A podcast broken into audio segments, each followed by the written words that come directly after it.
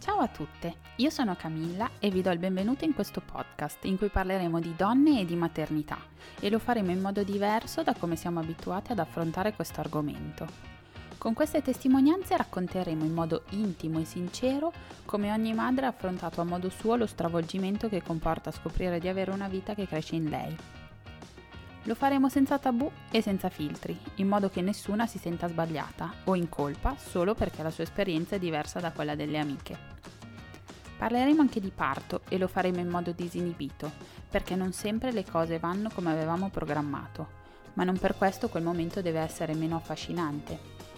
A volte da una donna esce una forza che non si pensava di avere, ma che era lì, silente, in attesa che arrivasse il momento giusto per uscire allo scoperto. Allora perché nessuno ne parla? Qui facciamo informazione vera, quella non edulcorata, quella che avresti voluto avere prima che tutto succedesse a te perché dopo tutto abbiamo sempre qualcosa da imparare da chi ci è già passato. La protagonista di questa puntata è Arianna. Arianna è la tipica ragazza che quando la guardi ti dici che figata la sua vita. Vive a Venezia, ha una bimba splendida, un marito di cui è innamorata, scrive delle sue giornate con ironia sottile ma forse per questo dopo il suo parto, in cui tutto era andato quasi come desiderava, fa fatica ad assumere che qualcosa non va. Il baby blues è un piccolo tarlo che si insinua silenzioso nella testa delle neomamme ed è difficile esternare il disagio che causa, perché talvolta ci si sente giudicate dall'esterno con frasi come tu e la bambina state bene, hai avuto una gravidanza bellissima, di cosa ti lamenti? Arianna ci insegna che per superare questi momenti un po' bui, la soluzione migliore è parlarne e soprattutto non vergognarsi di non essere pienamente felici, ma essere consapevoli che passerà. Buon ascolto! Ciao Arianna, benvenuta. Ciao Camilla, grazie dell'invito. Grazie a te per aver accettato. Ti chiedo eh, in primis di presentarti per piacere Vorrei sapere chi sei, quanti anni hai, cosa fai nella vita e da chi è composta la tua famiglia. Ah, benissimo. Allora, eh, io sono Arianna, ho eh, 29 anni ancora per pochi giorni, perché a fine mese ne compio, compio i fatidici 30. Eh, vivo a Venezia, anche se mm, io sono romana di nascita, vivo a Venezia da 5 anni. Wow. Mi, sì, mi sono trasferita per amore, perché Beh, marito che... è veneziano. Non male, non male. Beh, a parte partivi da Roma, anche lì non male, però Venezia sì, sì, ha sempre sì. il suo perché. Assolutamente, assolutamente, io la amo molto come, come città. E viviamo qui con la nostra bimba di 18 mesi, Allegra, e il nostro cane, Merlino. Lo conosco da Instagram, è troppo bello sì. Sì, è una star, è diventato lui la star di Instagram. E, um, io nella vita scrivo, in realtà adesso abbastanza poco perché da quando è nata Allegra non lavoro più fuori casa, ho delle collaborazioni come freelance che gestisco per quello che posso, insomma cercando mm-hmm. un po' di gestirmi perché noi qui a Venezia non abbiamo aiuti per la bambina, quindi è tutto un po' complicato da incastrare, però diciamo ho un background eh, di scrittura, sono laureata in lettere, in giornalismo precisamente, e ho sempre un po' lavorato in, in quel campo. Ok, bello. E beh sì, chiaro, con la bimba piccola non è semplice. No, decisamente. Se non decisamente. avete la famiglia vicino è complicato. E il tuo compagno come l'hai conosciuto? Il mio compagno, eh, mio marito in realtà, eh, ci siamo conosciuti, è un po' intricata la storia, perché ah, okay. ci siamo conosciuti eravamo molto piccoli, era il lontano 2005.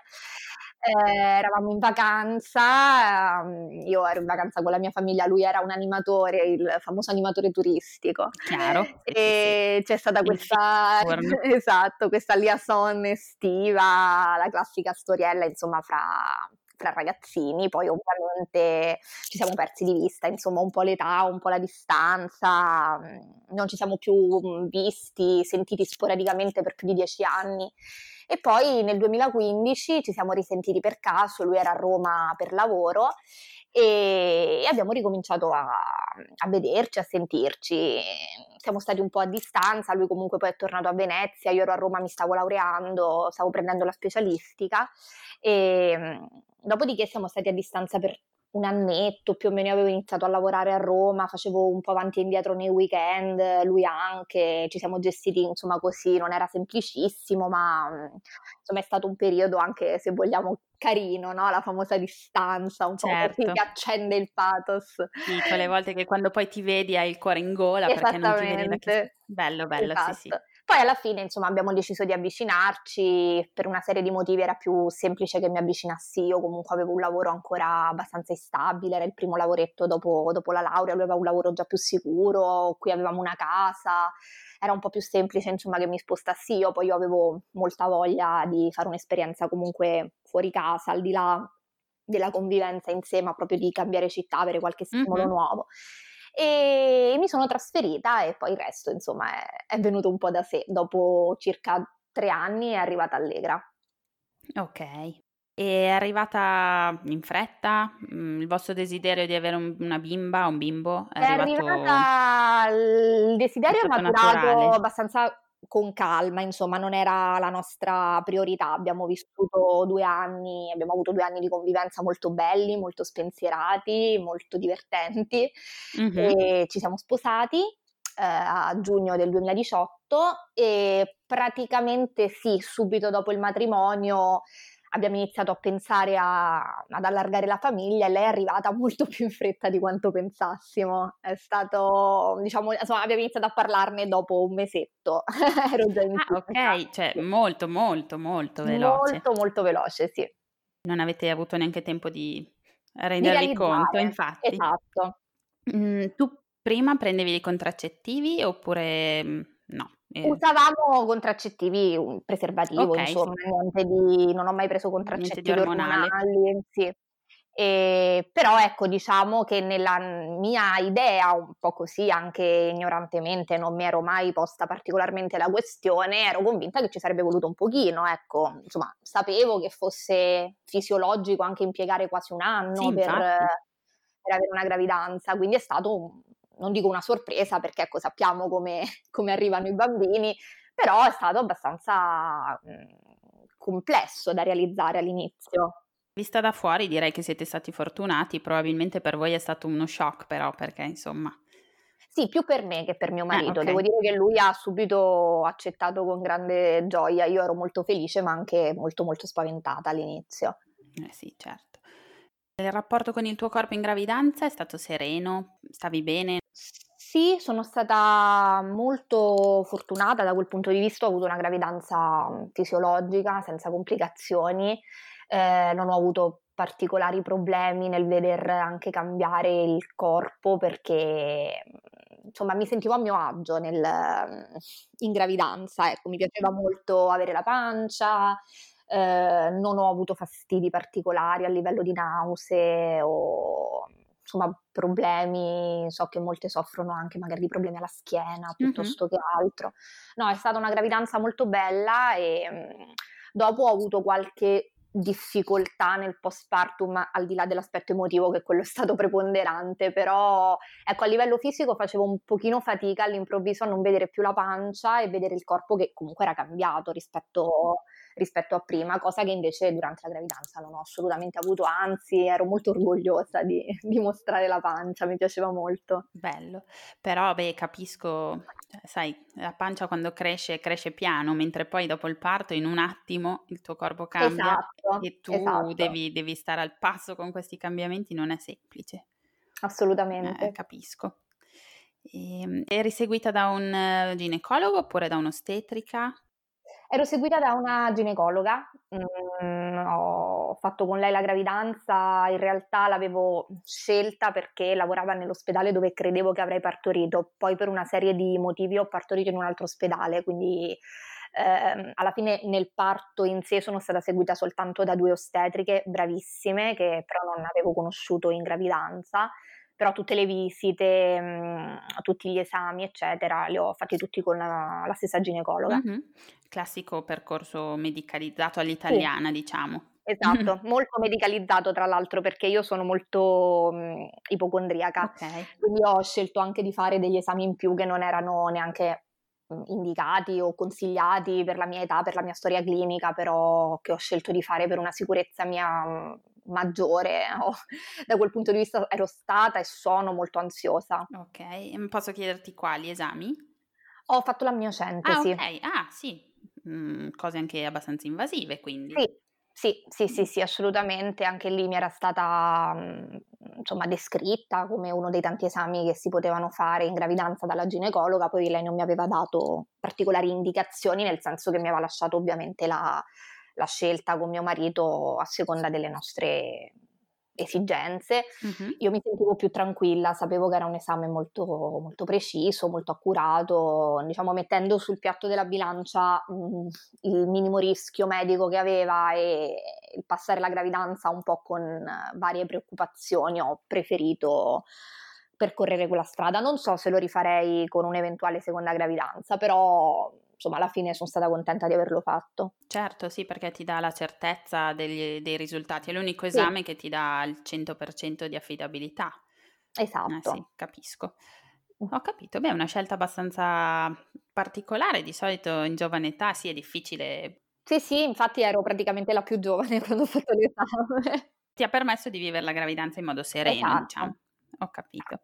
E quindi sicuramente avrete voluto sapere il sesso della bimba appena possibile. Uh, io ho scoperto il sesso della bambina a otto settimane. Oh mio Dio, com'è possibile? Con un test che avevo scoperto esistesse, si chiama Otto Test, okay. che è un esame del sangue sostanzialmente che funziona, mh, il meccanismo è lo stesso del test del DNA, uh-huh. solo che invece di ricercare le patologie ricerca soltanto il sesso. Ah, ok. Diciamo Ah, non quello sapevo. il senso.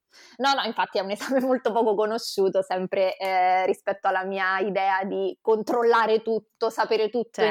in anticipo, ho scoperto anche quel test, quindi sì, l'abbiamo scoperto, ecco, non proprio otto settimane, otto settimane ho fatto il test, l'avremo scoperto un paio di settimane mm-hmm. dopo, più o meno. Ah, ok, non lo conoscevo, quindi ti dice soltanto il sesso, non esatto. approfondisce nient'altro? No, serve soltanto per quello, ecco, no, la mera curiosità.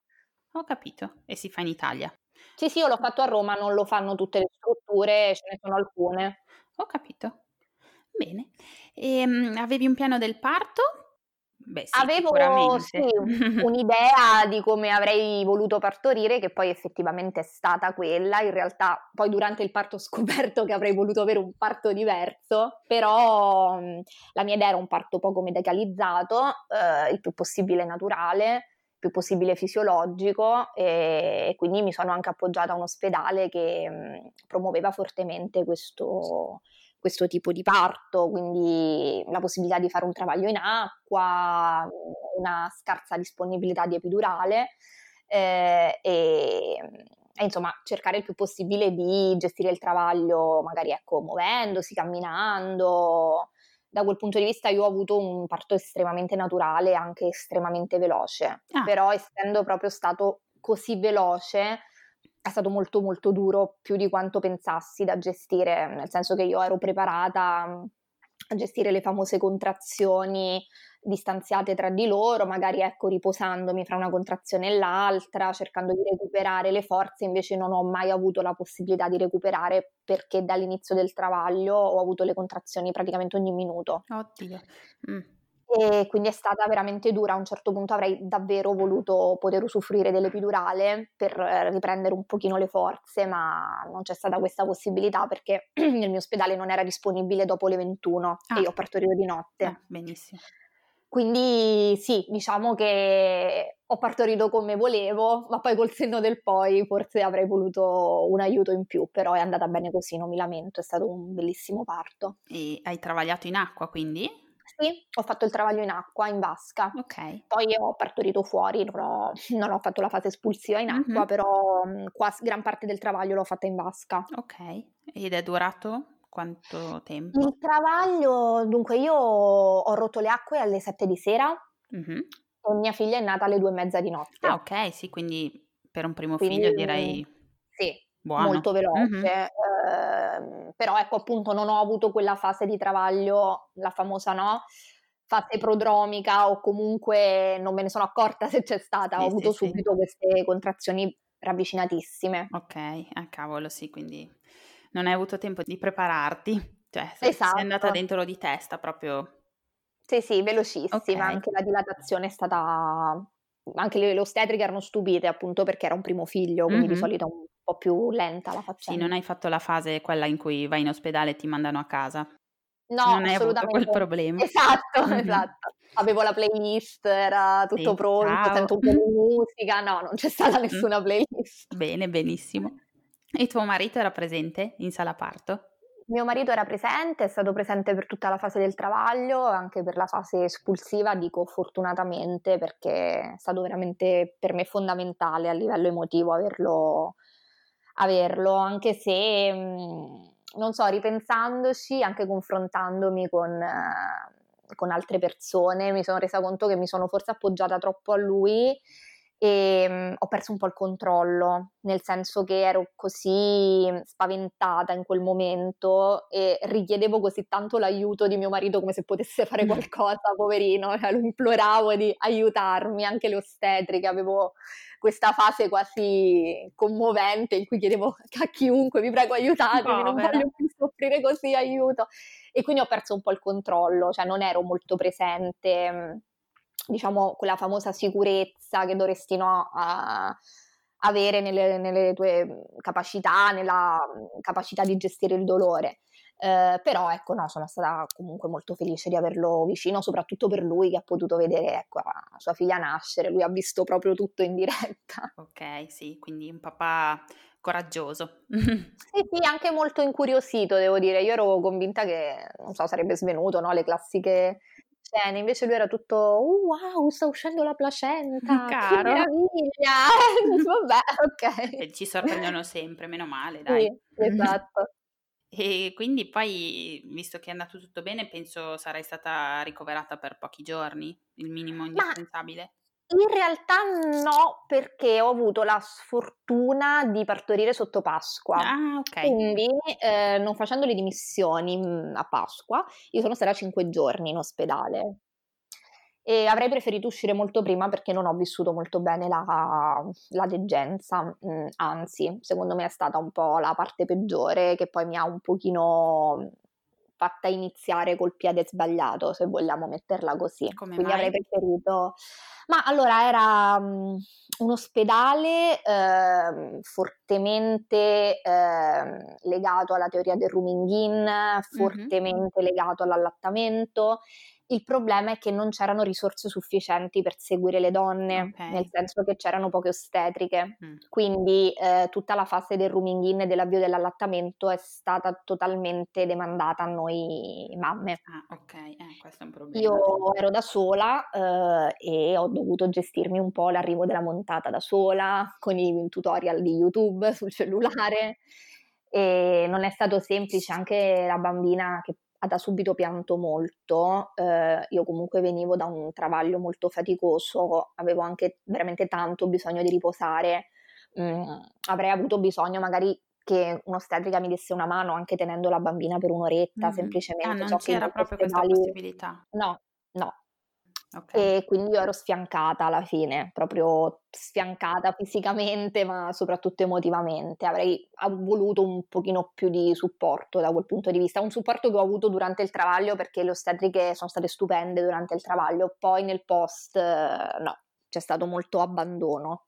Mm. mm che brutto, proprio sì, perché non c'era abbastanza personale. Dici? Esatto, mm-hmm. sì, sì, probabilmente anche la realtà di Venezia, una realtà comunque che ci sono pochi parti ogni anno, quindi forse anche il reparto non è attrezzato per gestire eh, in maniera no, uno a uno eh, ostetrica eh, puerpera, però beh, è andata per carità, non ho avuto complicazioni, c'è chi ha un po' sparto molto più difficile no, del certo, mio. Certo, però si parla di fisiologia, però insomma eh, il tuo umore sicuramente ne avrà risentito. Assolutamente sì.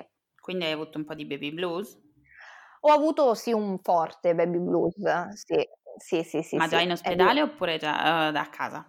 Mm, no, ha iniziato in ospedale. Mm. Ha iniziato in ospedale, credo già due o tre giorni dopo, dopo, la nascita di Allegra. Credo che abbia giocato un ruolo fondamentale comunque anche la stanchezza. Mm. Eh, poi da lì si è innescato un po' questo meccanismo psicologico per cui io mi sentivo in colpa nell'essere così stanca, nell'essere così spossata mm. eh, perché credevo di dover provare sensazioni diverse, mm. cioè di dover essere molto contenta, molto su di giri e quindi poi si è innescato un meccanismo che è andato avanti per un po', anche per i primi due mesi direi. Mm, cavolo sì, brutto.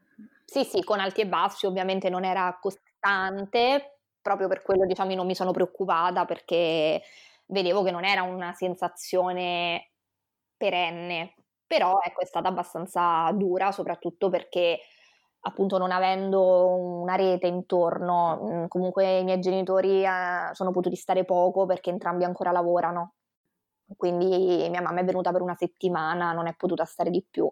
Eh, fortunatamente mio marito ha potuto prendere un congedo e delle ferie, quindi c'è stato molto, però insomma non è stato semplice, poi è andata sempre meglio fortunatamente. Mm.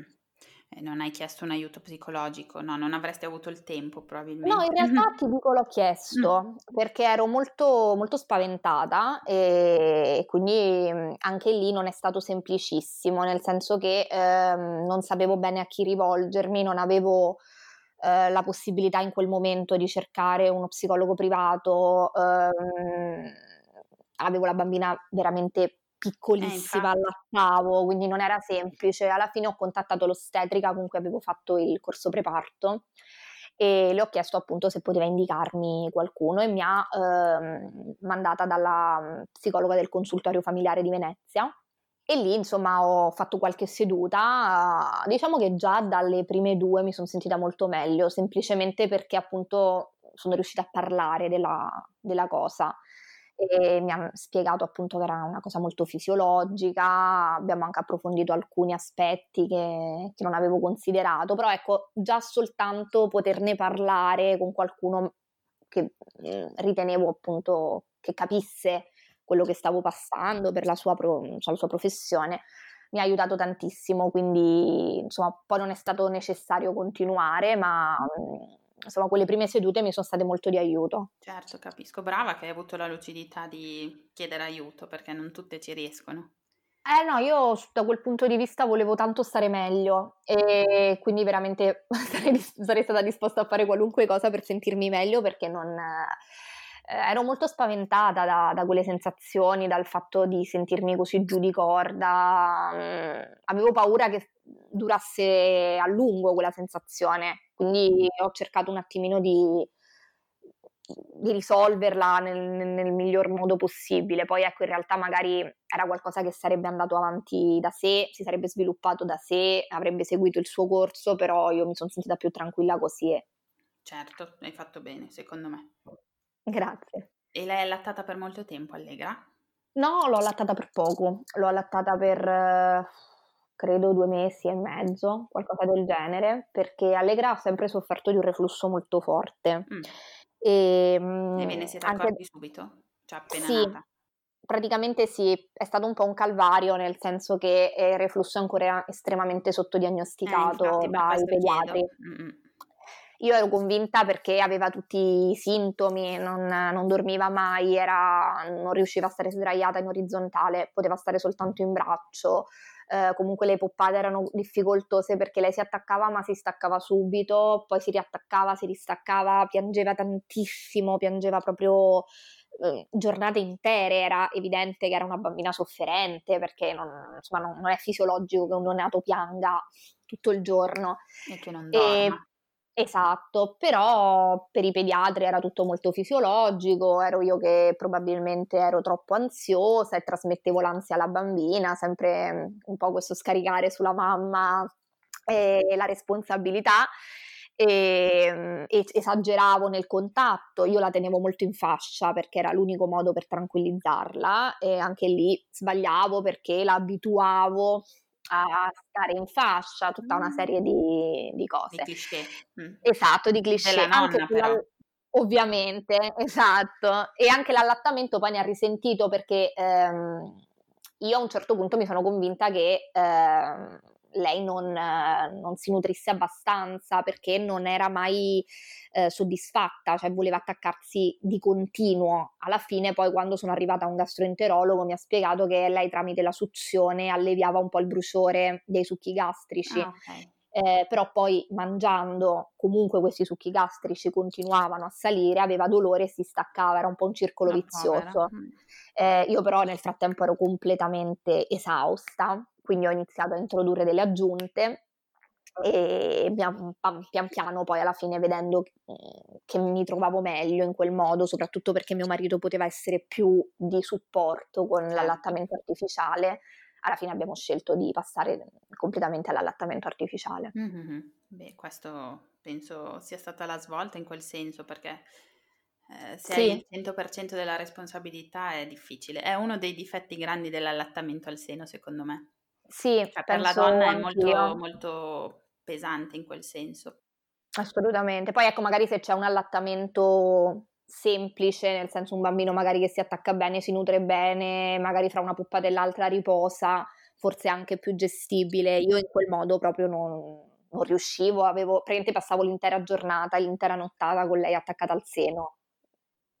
Sì, si può fare per qualche giorno, ma non è, sì. non è sostenibile. Non è sostenibile, no, eh. esatto. E dormiva?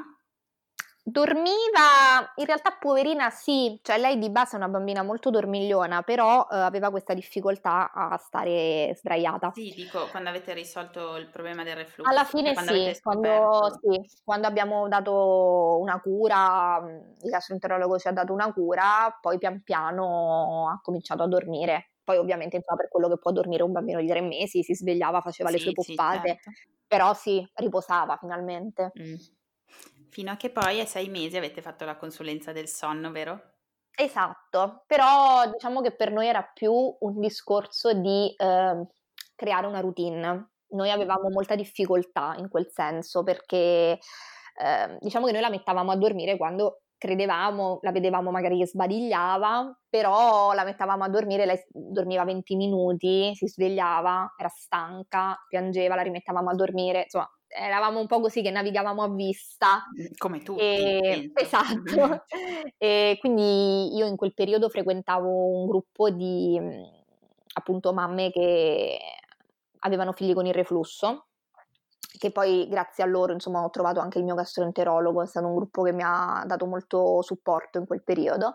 E alcune avevano avuto una, un'esperienza positiva con una consulente del sonno, mi hanno dato il nominativo, l'ho contattata, insomma mi è sembrata una persona molto competente e abbiamo fatto insieme questo percorso che era appunto mirato soprattutto a organizzare una routine oraria un pochino mh, mm, più regolare, adeguata alla sua età, un po' alle sue abitudini, eccetera e mhmm, l'abbiamo fatta quando aveva sei mesi ed è stata veramente un'ottima esperienza per noi perché poi eravamo anche più sicuri, sapevamo un pochino più eh, a che ora farle fare il suo pisolino, a che ora metterla a letto, ci ha spiegato un po' di cose proprio intorno alla mhmm, natura del sonno, la fisiologia del sonno, come funziona e io ho molto bisogno di sapere come funzionano le cose per, per stare più tranquilla, quindi poi si è andata sempre molto molto bene dopo. Bene, ma eh, i sei mesi eh, l'avete deciso voi oppure a, una, a, un'età in cui è corretto iniziare un, un uh, programma del beh, genere? Allora, è consigliato comunque iniziarlo in un momento in cui il bambino ha preso delle routine già sue fisiologiche, quindi comunque non prima dei tre mesi. Eh, noi sì abbiamo scoperto di questa figura che già più o meno allegra andava verso i sei mesi, poi da che ci siamo convinti a iniziare perché c'è sempre un po' di timore, boh, sarà... Uh, sarà una persona competente che ci dirà di fare ogni volta poi no, che mh, si inizia un'esperienza nuova si ha un po' di, di dubbi. Alla fine quando abbiamo iniziato Allegra aveva sei mesi, ma non è stata una decisione presa proprio okay. perché aveva raggiunto quell'età. Mm-hmm. Ho capito. E bene, progetti futuri eh? ne avete? Nel futuro eh. prossimo? Ma ne abbiamo, sì, anche se adesso, insomma, con questa situazione che si è venuta a creare, non, non, si sa bene come andranno le cose, però sì, ne abbiamo tanti, non sappiamo se rimarremo a vivere a Venezia, se magari, ecco, andremo a vivere in un'altra città, in parte c'era il pensiero di tornare a Roma per avere un po' il supporto anche della mia famiglia, in parte ogni tanto ci viene voglia di provare un'esperienza all'estero, perché comunque Venezia è una bellissima città, ma anche tanti limiti per le famiglie. È una città adesso tanto improntata sul turismo e non ci sono tanti servizi anche per i bambini. Ok, è difficile da vivere in quel senso. È difficile da vivere, mm-hmm. sì, ci sono poche, mh, poche, strutture scolastiche, poche attività per i bambini, quindi io penso anche un po' al futuro, no? Per, mm-hmm. per Allegra e stiamo un po' valutando, quello diciamo è un po' il progetto in ballo, poi per il resto vedremo. Bene, beh, è una bella testimonianza. Io ti ringrazio molto perché chi ti segue su Instagram pensa che la tua il tuo essere mamma sia una cosa divertentissima e semplicissima, te lo dico da fuori. Siete stupende, tu e Allegra. Ci fate... Ah, bene, guarda, mi fa piacere. In realtà è tutto tranne che Ma lo so, è normale. Però, però, io la vivo, cerco di essere il più autoranica possibile perché mi aiuta molto sì. quando ho qualche momento di difficoltà. Eh, ti dico, aiuta anche chi ti guarda, sinceramente. Mi fa piacere. Apro Instagram la mattina me la rido quando vedo le vostre storie. mi fa molto piacere. Io ti ringrazio molto Arianna per questo tuo racconto, mm, diciamo di gravidanza fisiologica, però a tuo modo hai avuto anche tu le tue gatte da pelare, nel senso che eh, il postparto non è stato semplice. Sì. Però dai, è stata una bella esperienza nel complesso. Sì, sì, sì, assolutamente. Diciamo che io faccio un pochino, ho, ho, fatto, adesso non più, però inizialmente facevo un po' fatica a raccontare di questi aspetti perché ehm, avendo avuto appunto una gravidanza fisiologica, un parto senza complicazioni, mi sembrava quasi di, ehm, non so, eh, mancare di rispetto, passami il termine, a chi ha avuto invece delle difficoltà serie, eh, magari ecco complicazioni mediche mh, mhmm, o appunto problematiche nel postpartum anche fisiche. E, però poi alla fine ho pensato che ognuno ha la sua esperienza anche relativa al proprio vissuto, a, al proprio modo di gestire determinate esperienze, magari ehm, c'è chi ha avuto delle difficoltà fisiche ma ha gestito in maniera molto serena il lato emotivo e, e viceversa, non credo che ci sia mh, un'esperienza che ha più dignità di un'altra. Concordo, c'è un po' la, il giudizio sui problemi dal lato emotivo, nel senso sembrano un po' problemi di serie B, in realtà, esatto. in realtà io non sono d'accordo, però c'è un po' questa mentalità in Italia. Sì, sì, purtroppo sì, anche per quanto riguarda l'allattamento, ehm, spesso anche lì magari ecco, se racconti di aver avuto delle difficoltà fisiche, mastiti, ingorghi, ehm, cali di peso del bambino, ecco, delle difficoltà più concrete, più visibili, è più semplice che tu non sia giudicata per non aver allattato. È giustificata in quel caso. Esatto, se invece magari parli di una difficoltà emotiva nell'allattare, nel gestire la responsabilità tutta su di te ehm, del non vivere proprio bene l'atto dell'allattamento, magari mh, mhmm, passi un po' per quella egoista. È vero, è vero, non è giusto, però è vero, è così. Quindi insomma dai, cerchiamo magari di parlarne. Esatto, esatto, esatto, esatto. Grazie Arianna. Grazie a te Camilla. Io continuerò a seguirti in attesa di novità salienti. Mm. E ti ringrazio molto, buon proseguimento. Grazie a te, buona giornata. Grazie. Ciao. Ciao. Ciao. ciao. Se hai ascoltato fin qui io ti ringrazio. Se vuoi aiutarmi ulteriormente puoi mettere una valutazione di 5 stelline su Apple Podcast. È gratuito e aiuta il mio podcast ad essere conosciuto. Inoltre, io sono sempre alla ricerca di nuove storie da raccontare. Quindi se pensi di aver avuto un'esperienza interessante puoi contattarmi a info.parto.ragazze.gmail.com Grazie e a lunedì prossimo. Ciao!